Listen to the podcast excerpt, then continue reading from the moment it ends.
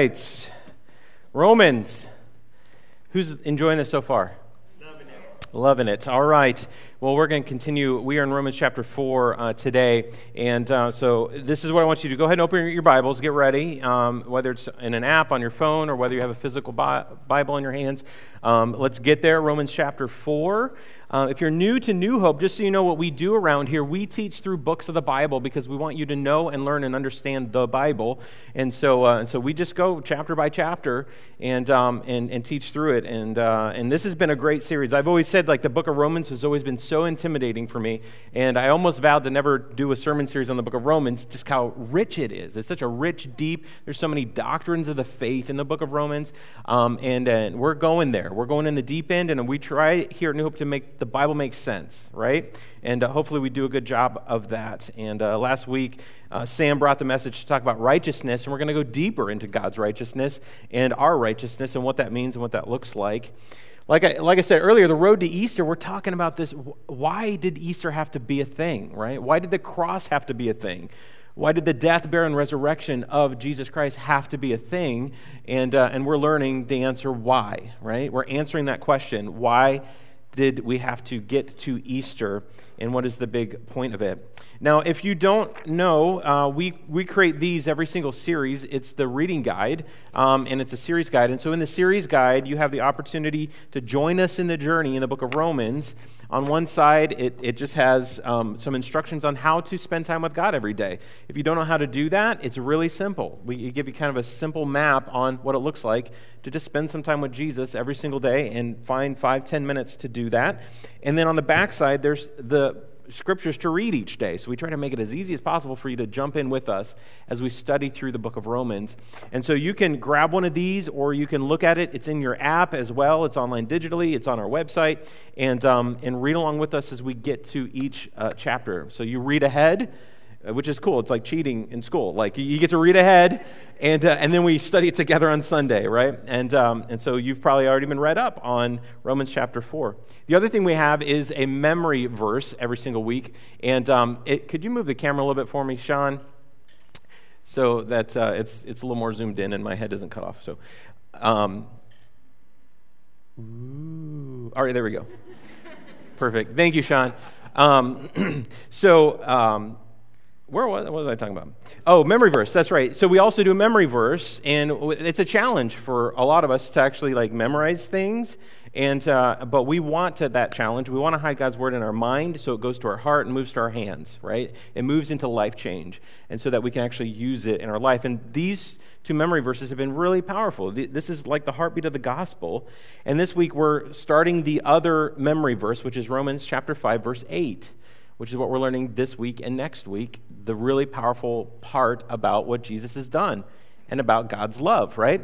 So let's read this out loud together. Um, this is the memory verse, Romans 5 8. Here we go. Ready? Here we go. But God demonstrates his own love for us in this while we were still sinners, Christ died for us. We're going to learn about that today. Isn't that good news right there? Who's a sinner? Amen. All right, so yeah, if you didn't raise your hand, you're a sinner. You're a liar, is what it is. So like, um, so uh, so we're hopping into this this together. Now, before I start here, let me ask you a question. Who has ever been to the Grand Canyon? Just show of hands. I want to see who I'm talking to here. I've been in Grand Canyon. All right, who has ever seen a picture of the Grand Canyon? Okay, so now those of you who have been, does the picture do justice to the reality? It's so hard to capture. So if if if you get a chance to go, just, just go to Arizona, go to the Grand Canyon. You will go, wow, is what you'll do. You'll go, wow.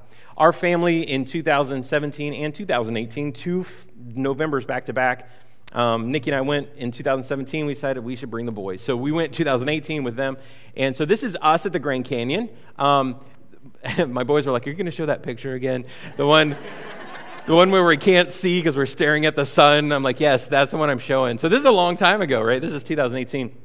But look behind us. That is the Grand Canyon.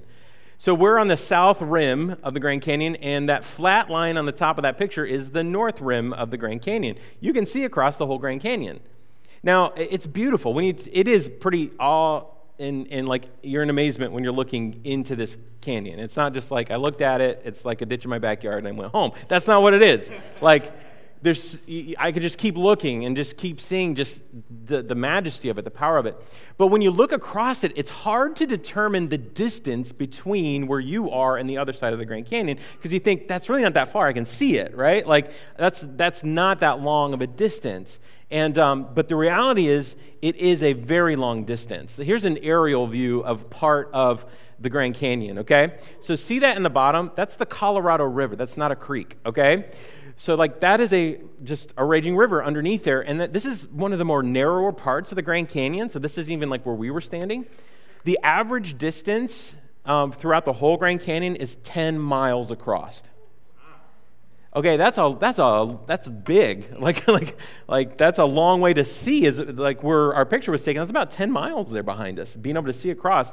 So just the vastness of the Grand Canyon is crazy. There's actually um, like you think about hiking it when you first see it you're like yeah i could hike that in a day. You know i could i could go down and get to the other side and come back and whatever. And you would almost think you could because it doesn't look that far. But when you start going down the trail you get a sign that looks like this. Look at the picture of the guy. He is not doing so well, is he? Right? This is what it says: is you know, hiking the Colorado River and back in one day is not recommended due to the long distance, extreme heat, and nearly 5,000 foot elevation change if you think you have the fitness and expertise to attempt this extreme strenuous hike, please seek advice from a park ranger. the background is like, please, if you think, you know, let, you need a more of a conversation here before you just say, like, I feel good today. Let's do this, kids. You know, like, no, you're going to end up like him, sunburnt and barfing, all right? So, like, it's a long, it's a long trek because when you see it, you don't think it, right? When you see it, you're like, oh, yeah, we can do this. We got this. You know, that's like the proud dad that's like, we're going to do this, you know, and like, we're all going to die. You know, like it's, it's just crazy to think about how big the Grand Canyon actually is, right? And how deep 5,000 foot elevation change.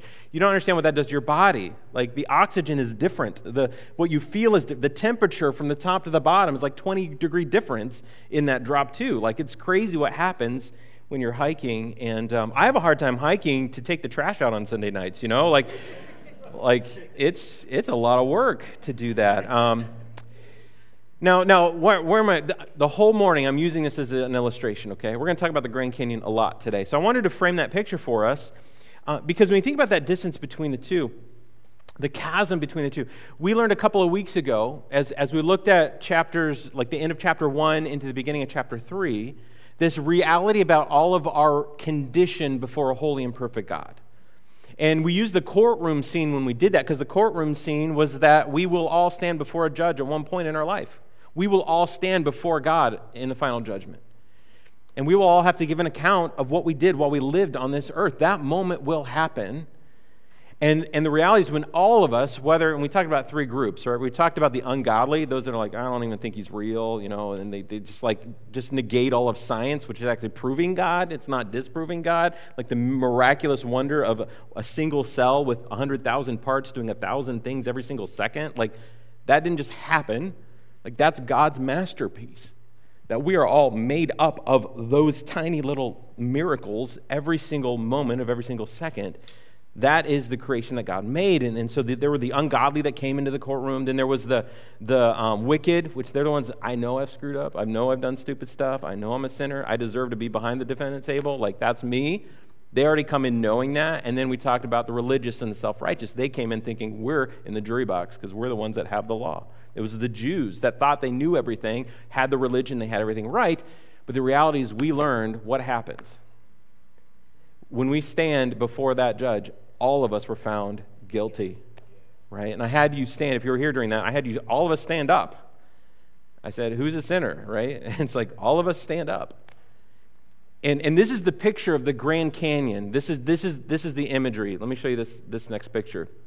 This is the reality. If, if our separation between God in heaven, God in his righteousness, his holiness, his perfection, is on one side of the Grand Canyon, and we are here on earth like we're on the other side of this giant chasm, um, and we're trying to get to God in heaven. We're trying to make our way to get over to him, to be with him, to be in heaven for eternity, and, and to be in God's presence forever. This is the chasm that we're talking about today. This is us all being shown that we're guilty as charged. Like we all have sinned and we all have fallen short of the glory of God. That's, that's what we talked about a couple weeks ago.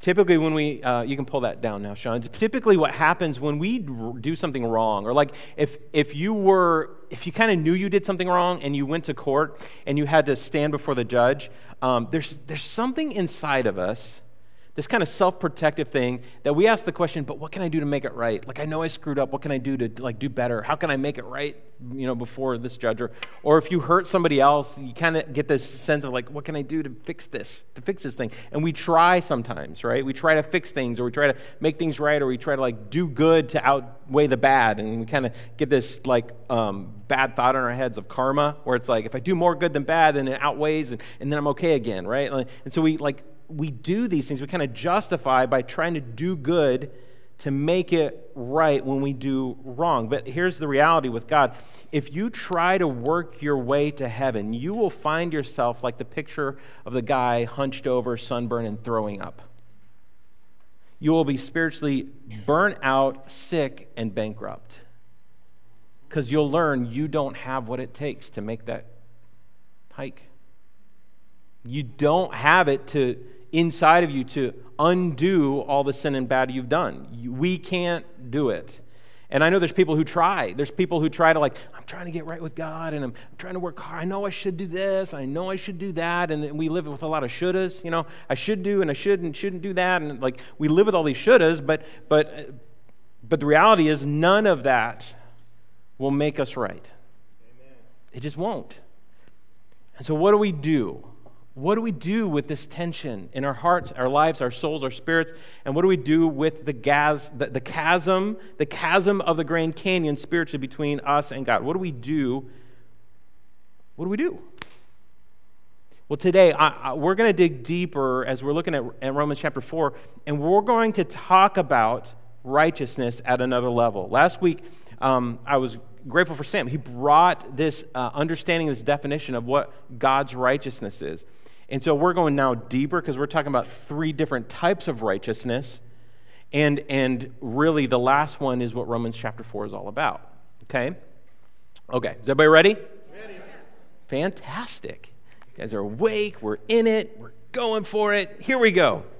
So, the first um, righteousness I want to talk about, man, I just had a lot of slides I didn't use, is this. The, and you can take sermon notes in your worship programs. You can take notes there. Um, or if you have your own phone, iPhone, you want to take notes on that, you can, or however you want to do it. Take notes, all right? Um, the first thing I want to talk about is this thing called constant righteousness. Con- this is like when, when it, you're always righteous. But the reality is, that's not us. God is the only one who lives in constant righteousness. Because God is holy, which means God is holiness means he's set apart. He's completely different than any other creation because he is the creator, right? He's the one that made everything. There's, there's nobody like him. There no, nobody will ever be like him. He is God. He is holy. He is perfect, and he is just. There is no duplicity or inconsistency in God's character or judgment. He is who he is, and he always will be who he is. And he always has been who he is. He is the only one who is constant righteousness. That is God's righteousness. I love how Psalm 145, when, when David proclaimed it this way, he said, The Lord is righteous in all his ways. Meaning, there's no ways where he's not righteous. He's righteous in all ways, right? Like, and kind in his works. I'm glad that kindness is attached to his righteousness. Because if it was God is righteous in all his ways and wrathful in all his works, we're done. We would be done if that's the, the end of his character. It's not. His righteousness is attached to his kindness, which we all need. We're going to learn this by the end of this morning. His kindness is good, but he is always right. There's nothing wrong in him. That's God's constant righteousness. That's, that's that image of, of the Grand Canyon. God in heaven. He's separate than us. He's always, and, he, and he's constantly righteous. Now let's talk about the second type of righteousness, okay? The second type of righteousness is, is what I would call as comparative righteousness, okay? Comparative righteousness. This is where I am more right than someone else. Anybody ever do that? Compare yourself with somebody else? Do you know there's always going to be someone worse than you? All you have to do is watch TV or like stream and scroll through Facebook or YouTube for 10 seconds. And you'd be like, my life's really not that bad. Like, they, they messed up, you know, like they, they got issues. Come on, they're, they're on paternity court on TV. They got issues, right?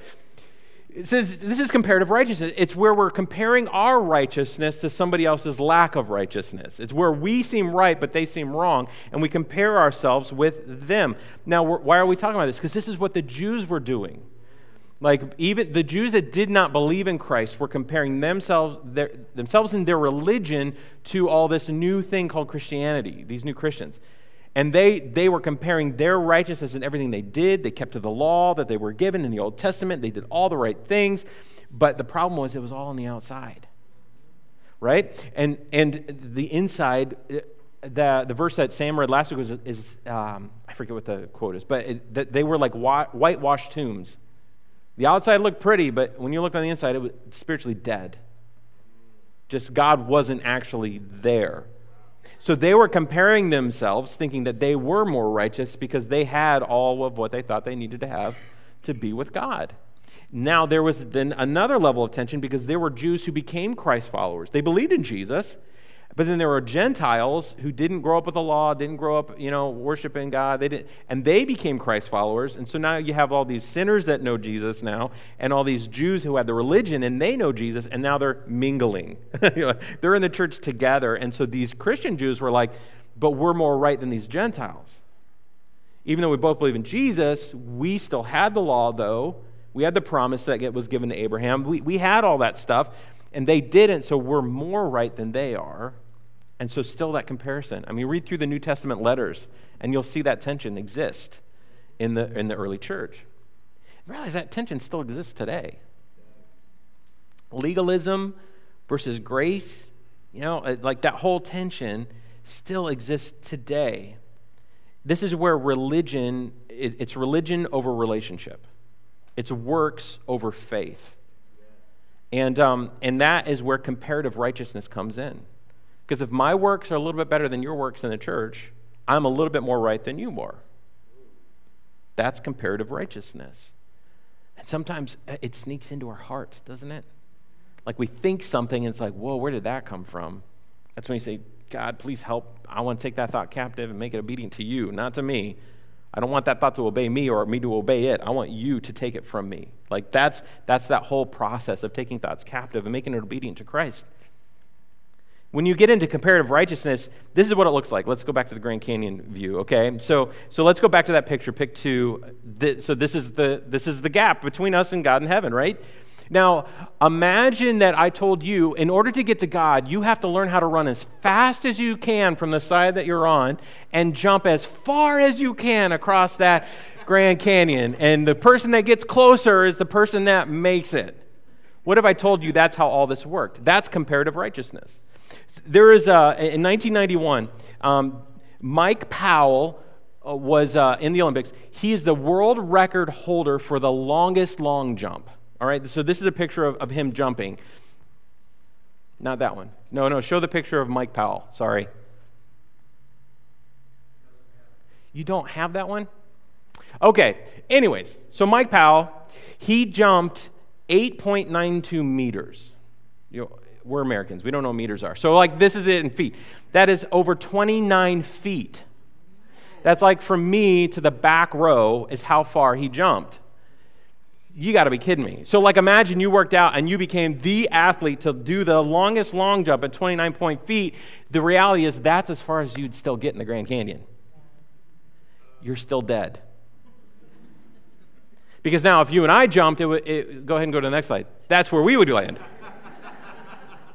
So, this is comparative righteousness. He jumped farther than me, but we're both dead. You with me? It doesn't matter when you're the longest long jumper or the shortest long jumper to try to jump the chasm between us and God. You will never get there. I, we can't get there. Comparison doesn't get there. That is comparative righteousness. And so in Romans chapter 4, I'm going to read verses 9 and 10 real quick. This is what Paul was attacking the, not attacking, this is what Paul was encouraging and trying to challenge the Jews in because they thought they could pole vault across when the rest of us couldn't.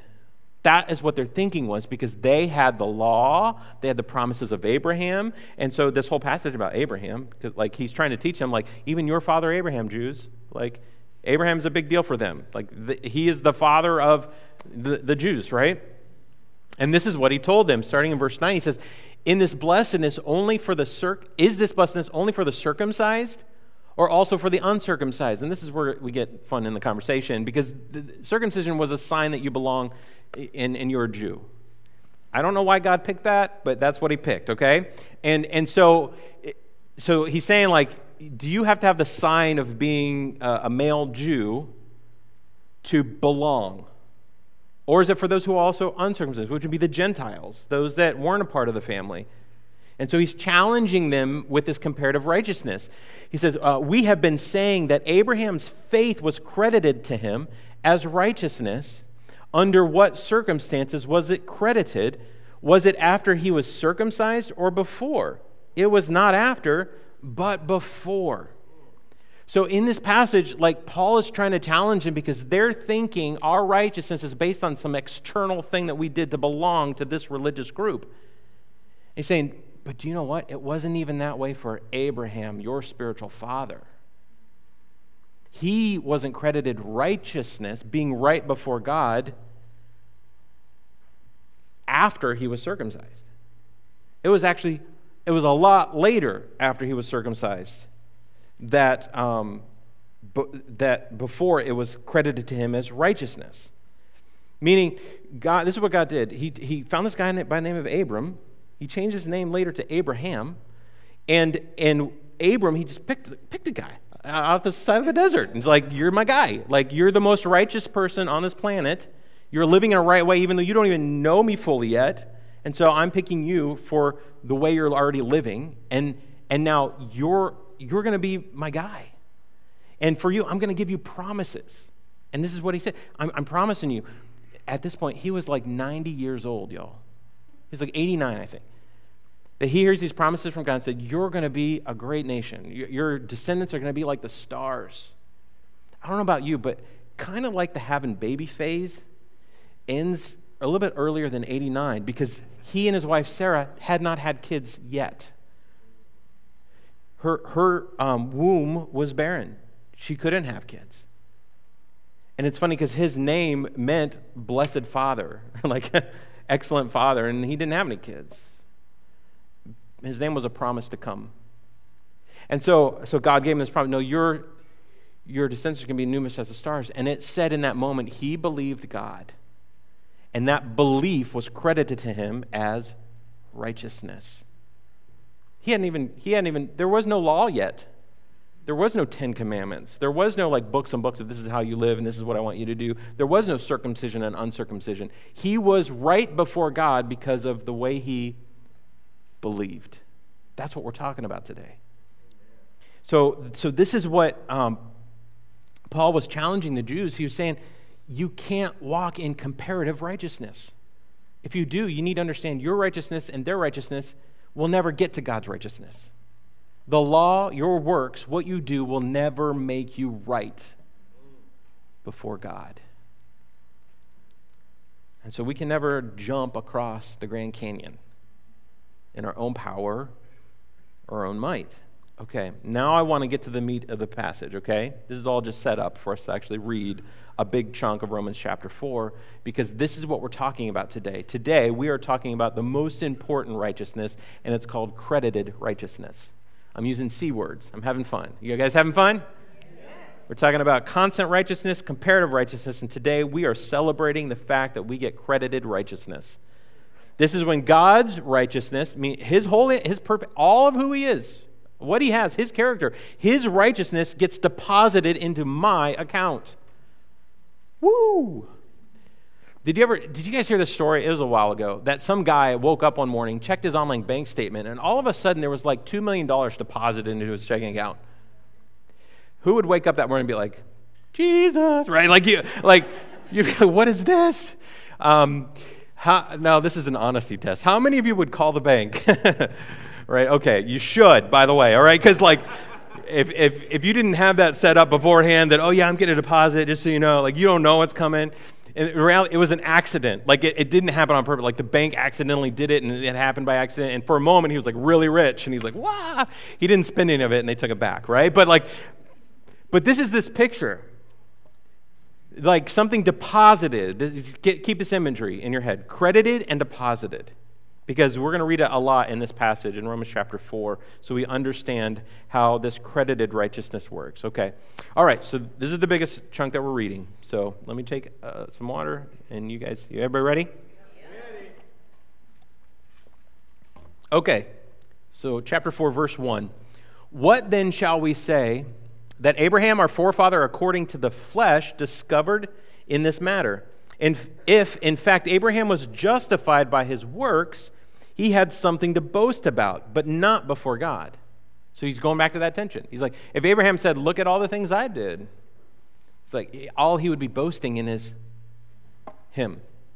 It had nothing to do with God.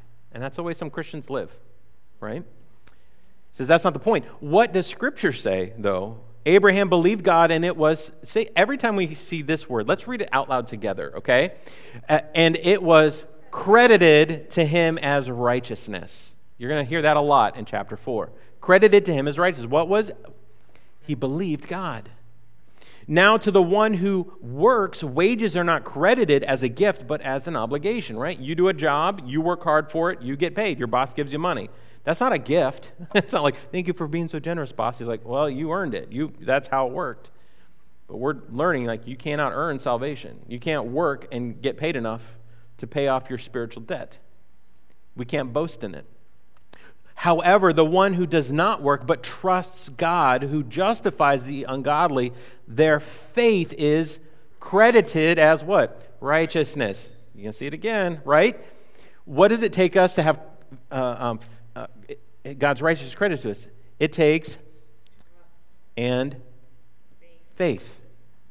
Okay? Are you with me? You follow along? Okay. Let's keep reading. Uh, let's skip down to verse 16, okay? So down to verse 16, he says, Therefore, the promise comes by faith, right? So that it may be by grace and may be guaranteed to all Abraham's offspring, not only to those who are of the law, but also to those who have the faith of Abraham. He is the father of us all. Now, this would have been controversial to the Jews. They'd have been like, no, no, no, he's our father. He's the father of the Jews. Like, he's not the father of those Gentiles, those sinners, those ungodly folks over there. Like, that's no way. And he's like, no, no, yes way. Because Abraham was not justified by the law or by being a Jew. He wasn't even labeled a Jew yet. That had just begun, right? Like, he wasn't circumcised. It was faith. So whoever has faith belongs to the heritage of Abraham. Father Abraham had many sons. Had, okay, if you didn't grow up in Sunday school, I apologize. that was a part of me growing up in Sunday school. Verse 17, as it is written, I have made you a father of many nations, was the promise. He is our father in the sight of God, in whom he believed, the God who gives life to the dead and calls into being things that were not. These are good words. Against all hope. Meaning, so Abraham was given a promise that he was going to have kids. And against all hope. Like the doctors would have been like, can't happen. Science would have been like, buddy, I don't, you're shooting blanks by now, and her womb is empty. Like, it's just not going to happen.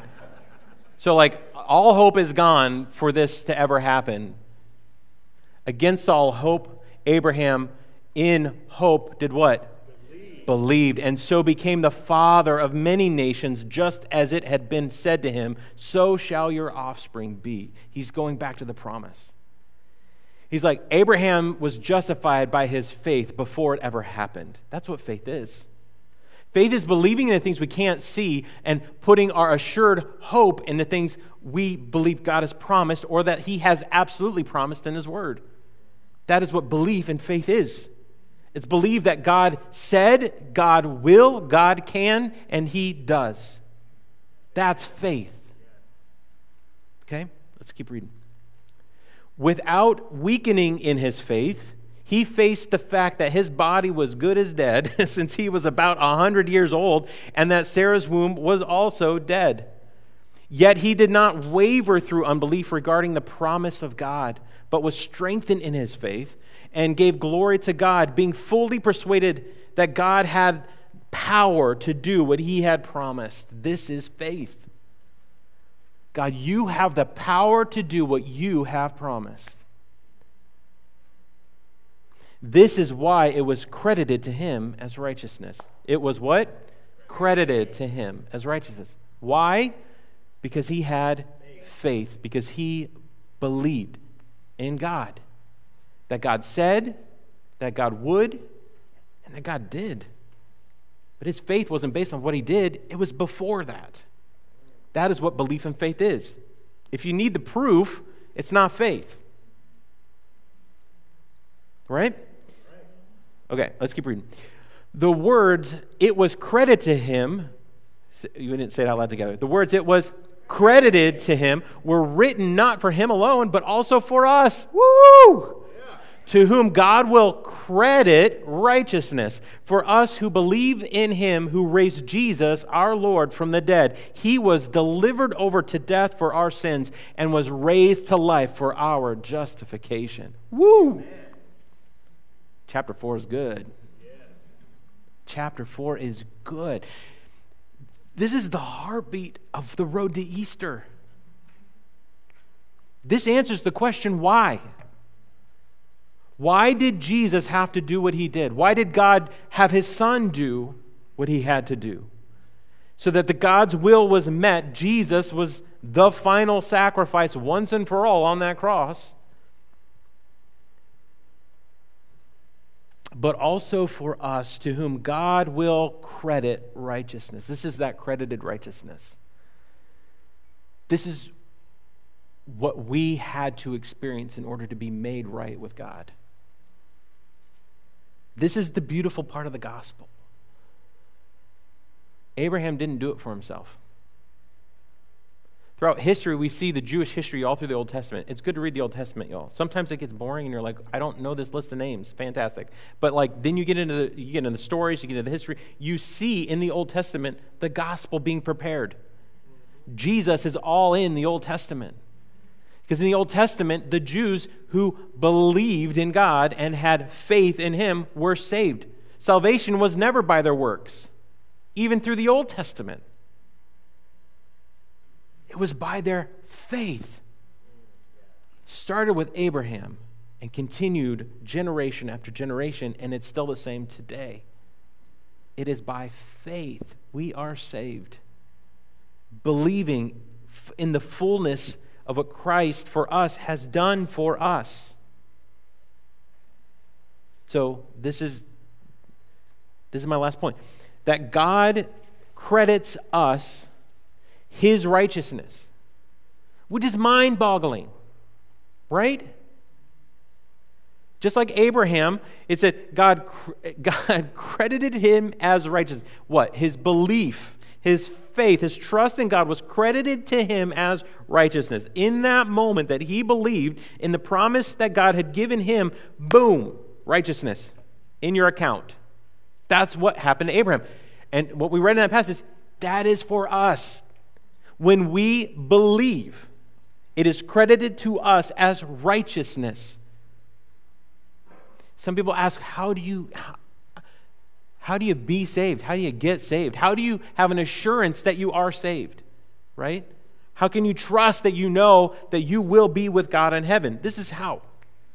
God credits us his righteousness, which this is what rightness is. Righteousness is rightness. It's our rightness before God. The other word in there is justification, right? Justified. It says, just as if I had not sinned. Whoa. What?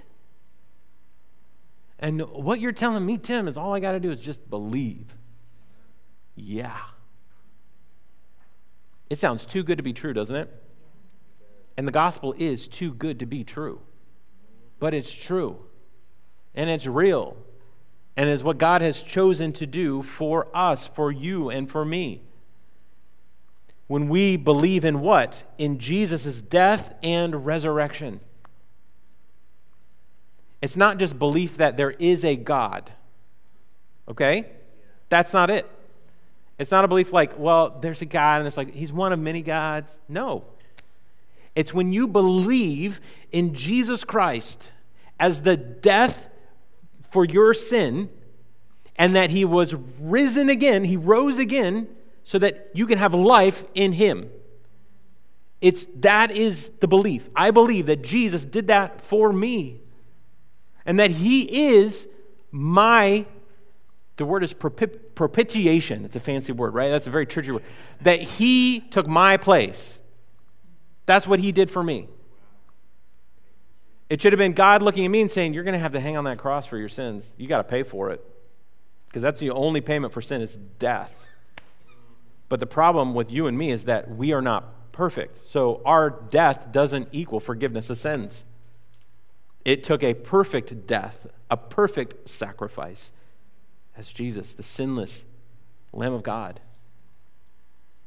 This word belief is so important through this whole chapter 4, okay? This word belief, it's, it's like I said, it's not just like a generic, like, ooh, believe, you know, it's, it's not that. Like the word belief, you get back to the Greek, this is what that word believe means it means to commit to, to have confidence in, to fully trust. That's not frou belief, y'all. That's believing to say, I am committing 100% into the person of Jesus Christ for my salvation. That is a belief and commitment. That was Abraham with God. I believe God, that God will do what he said he's going to do and that he is who he says he is. That was Abraham's belief, credited then as righteousness. Our belief is committing to Jesus Christ. This isn't, this isn't light stuff. This isn't like, yeah, I kind of believe Jesus might be one of the, or like, yeah, he's kind of a, you know, uh, he's pretty cool. I like him. He's a teacher. He's a good teacher. You know, no. It's, it's a yes or no with Jesus. That's what belief is. It's a yes, Jesus. He died for me, and I'm committing my life to him. And I have 100% confidence and assuredness. He is the only way to God. He is the only way to have righteousness deposited into my account, to be made right before God. He is it. This is what Romans 4 5 again said. However, to the one who does not work, but trusts God, who justifies the ungodly. Oh, justifies the ungodly. This is God's kindness. He is righteous and he is kind. In his kindness, he justifies the ungodly, which is all of us. Their faith, when we have faith in that, is then credited as righteousness. In 2013, let's go back to the Grand Canyon. In 2013, there was a guy by the name of Nick Wallenda. He is a tightrope artist, also known as crazy, okay? and, uh, and actually, Nick, uh, he's a strong believer he, he did a special in 2013 on the Discovery Channel, a live event where he, he tightrope, uh, I don't even know what you say, tightrope walked across the Grand Canyon. So they spread this wire. Here's, here's a picture of him on the wire. So this is, this is Nick in 2013. It was a live event. Imagine that. Like, if something happens, it's live. Like, it's streaming, and he would fall, and bye bye, right? Like, like that would have been a bad thing. And so they spread this across a section that was 1,400 feet across. So it was one of the more narrow parts of the Grand Canyon. Um, and then they spread this wire across from one end to another end. And he said, I'm doing it. I'm going across this canyon. And so he did. He stepped out, he walked onto that, uh, that wire. Here's a view from above. Anybody have any, like, you're afraid of heights? Anybody got afraid of heights, right? like some uh, it's funny when we went like I forget which it might have been that uh, that is like afraid of heights. He wouldn't even go to the edge of the Grand Canyon. He's like, that fence is too low. Like I'm gonna I'm gonna stay back here. It looks pretty back here, right? He's like walking on top over on a rope the Grand Canyon, and he made it to the other side. By the way, if you want to watch, it's on YouTube the entire time. Just so you know, he's praying the entire time. And it's not like, oh, Jesus, oh, Jesus, oh, Jesus. No, no, it's like he's, just, he's talking to his heavenly father. It's very cool. It's a cool testimony. Where he's like, God, give me the strength to do this. God, you're with me. I believe in you. And then wind would come. He had to, he had to crouch two times because the wind picked up and just like wait while the wind. What? Crazy. How, now listen, I'm going to connect the dots. Now go back to that picture for me real quick. Look down at that rope. In this moment, as he's walking across, where is his faith walking across? It's on that rope, it's on that wire. He's trusting that that wire is tied tightly to both ends of that canyon. He's trusting that I'm going to take one step and nothing's going to happen to this wire. Each step that I take, I'm going to be safe. This wire is going to hold me. One step after another after another. He made it to the other side, walking across that wire. Now, for us, now for us, what does this look like for us? Here's the good news we don't have a wire. So let's go back to the picture of, of the gap between us and God in the canyon. That's where we are. God is in heaven. All of his righteousness, his constant righteousness, his constant perfection. We can run as fast as we can and jump as far as we can. It's still not enough. We need a bridge. And the bridge for us is Jesus. This is the exchange that happens when we believe. God in heaven throws his righteousness into our account. he throws it over the chasm. He says, It's yours now. I'm making you right. You're right. Like when I see you, just so you know, I see my son. And my son was perfect and is perfect. He is 100%, 100% right, 100% just. He's 100% me. And so when I see you, I see Jesus. And when you walk across that chasm, you're not on a little tightrope, you're walking across the giant bridge of the cross. Because Jesus paid the way to close the gap between us and God and his righteousness. This is the gospel. He credits his righteousness into our account when we believe. You can do nothing to earn it. It's not about how good you are. It's not about how good you're going to try to be. It's not about you trying your darndest to jump as far as you can to Him.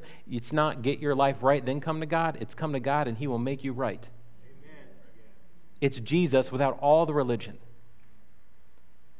Do you know why? Because it's just Jesus. We have so many promises in Christ. They're all good. Do you believe? That's the question today. Do you believe that Jesus died on the cross for you to make you right before God so that you can have eternal life? You can have life now here on this earth and then eternal life with Him forever. Do you believe that's the moment it's credited as righteousness? Let me read what he did again. Let me go back.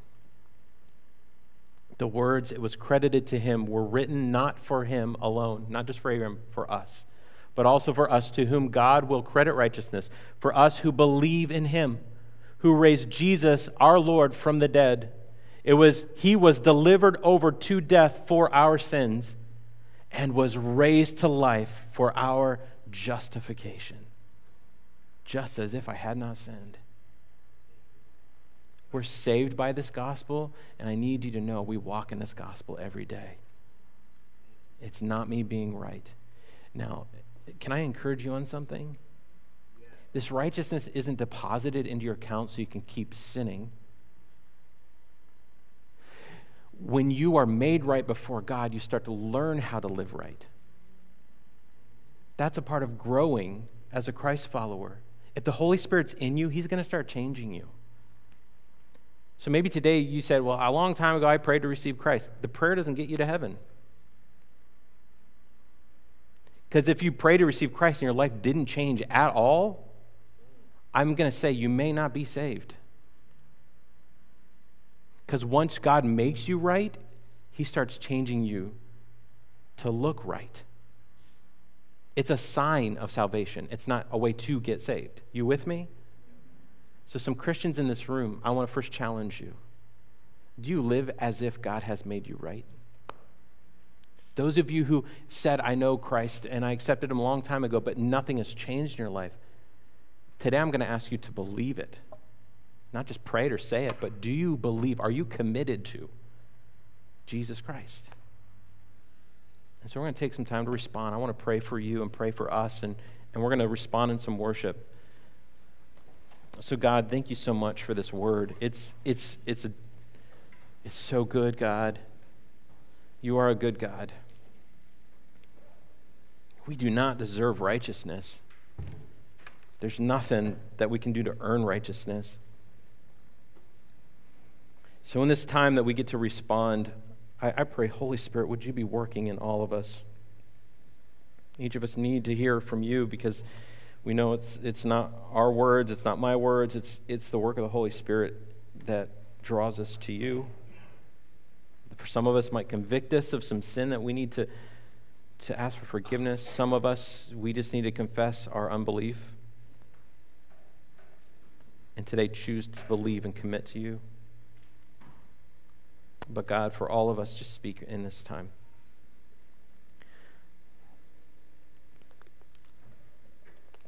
Let me, let me talk to the Christian in the room for just a second.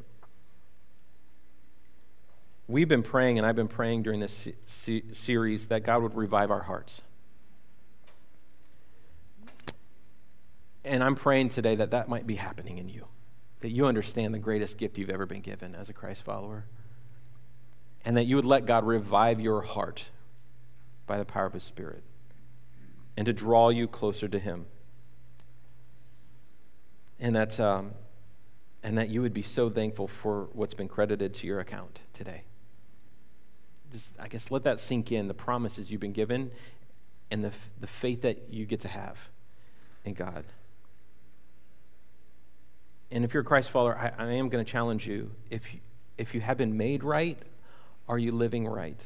Are you allowing God to grow you? Are you in a, a small group? Are you in Equip? Are you in, in places where you are growing and being challenged and changing? You have to keep growing.